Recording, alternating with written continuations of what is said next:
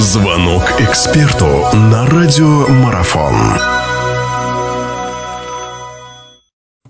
Друзья, всех приветствую. Продолжается наш эфир. Э, разговор о баскетболе. Сейчас будут предновогодние, хотя уже очередной этап Евролиги совсем скоро начнется, правда, уже в году 2014. Вот мы поговорим обо всем предстоящем. К нашей большой радости все наши клубы прошли дальше, правда, с неким натугом кое-кто. Но вот, в общем, об этом поговорим сейчас. У нас в гостях Сергей Николаевич Елевич, наш прославленный. Я думаю, что представлять его особо не нужно. Сергей Николаевич, здравствуйте, с наступающим вас. Добрый вечер. Ну, не надо нас прославлять, мы люди скромные. Дело не в этом, а дело в том, что э, в принципе, мы все с вами, и ты, Саш, болеешь за баскетбол, который, в принципе, нам очень дорог. И я считаю, что вот даже вы сказали сейчас э, про наши команды, о том, что все попали. Да, есть натуга, есть э, с каким-то, может быть, э, э, ну, с достоинством, я имею в виду локомотив, который все-таки э, вошел, и никто не ожидал, и попасть в топ-16 для локомотива это очень большой успех. Поэтому э, сейчас уже начнется второй этап, где э, я думаю, что будут уже, э, конечно, более проблемы, потому что ком- команд осталось мало, и надо оставлять эту э, восьмерку, как, которая будет определять я имею в виду Евролигу основную, которая будет определять четверку. Поэтому здесь уже пойдут игры, которые, э, ну, я думаю, даже тоже будет приятно смотреть, но кое-какие с содроганием, потому что играют наши команды. Ну вот давайте, как раз-таки я с, с натугом я имел в виду последние игры Локомотива. Последние игры, в которых, ну, не все так гладко складывалось. Я помню, мы с вами как-то пару недель назад про это говорили, что чего-то не хватает, может быть, подустали, может, уже физически подсели, или, может быть, не то, что перегорают. Что с локомотивом? Почему такая концовка смазанная получилась, как считаете? Саш, вы знаете, здесь же вопрос э, стоит в стратегии. И я думаю, на, вот на том уровне, который Локомотив прошел, э, вот этот этап и сделал такой задел, э, это прогнозировалось. Но ситуация какая? Ну, не может команда находиться в такой спортивной форме длительное время. И, естественно, конечно, у каждой команды есть определенный спад. Но она решила э, свои вопросы задолго до вот э, именно этого спада. То, что, в принципе, э, тренерская мысль, которая была, она, э, я думаю, сработала и сыграла на пользу локомотиву. Поэтому все-таки безоговорочно попав э, в топ-16, я еще раз говорю, я считаю, что это очень-очень большой успех для команды, которая играет первый год в Евролиге. Поверьте мне, но это так. Ну, это все-таки плохо или хорошо, что они с ЦСКА попали-то в одну группу?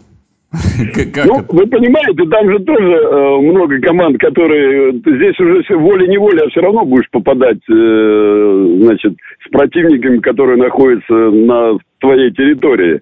Поэтому, мне кажется, здесь ничего страшного нет. И вы посмотрите, турецкие клубы там попали тоже э, в мясорубку.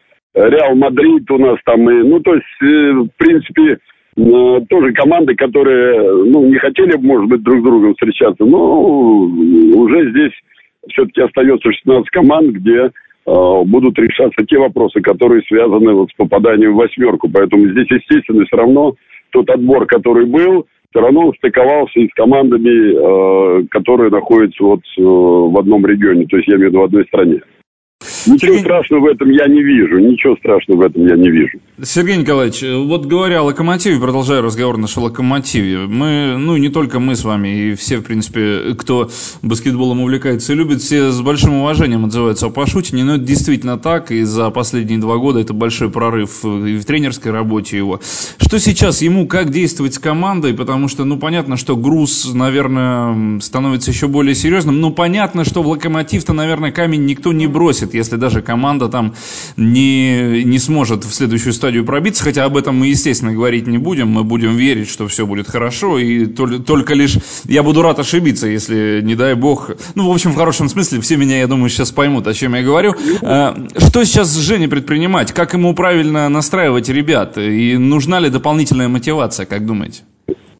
Да нет, здесь мотивация, она не нужна по одной причине, потому что все хотят играть в баскетбол, все хотят играть на очень хорошем уровне. И весь вопрос состоит еще в том, что э, Женя может попасть в эту восьмерку, потому что, ну, давайте так, э, ЦСКА, Реал Мадрид, э, вот, понимаете, э, значит, сейчас я не припомню, кто еще э, в этой, потому что там сетка большая, по 8 команд.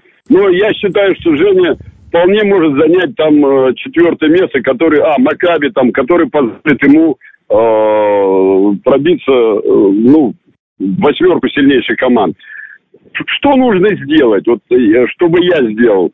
Сейчас, естественно, был какой-то перерыв. Естественно, конечно, нужно по всем вопросам, которые связаны э, с подготовкой к этим матчам, э, большое внимание уделить все-таки сейчас функциональной подготовке, для того, чтобы команда выглядела более свежо, и я думаю, что вот в это время, э, хотя сейчас, конечно, и отдых есть, и немножко игроков распустили, но э, я думаю, до этого отдыха все-таки Женя как-то команду нагружал, я с ним встречался 24 числа, и мы с ним как раз говорили на эту тему, вот, и я думаю, что э, он на верном пути по той ситуации, которая все-таки Э, ну, с пониманием относится не только э, к моменту, что он туда попал, но и к моменту о том, что как надо подготовить и как это сделать, чтобы команда выступила э, удачно. Продолжение беседы через мгновение. Оставайтесь на радиомарафон.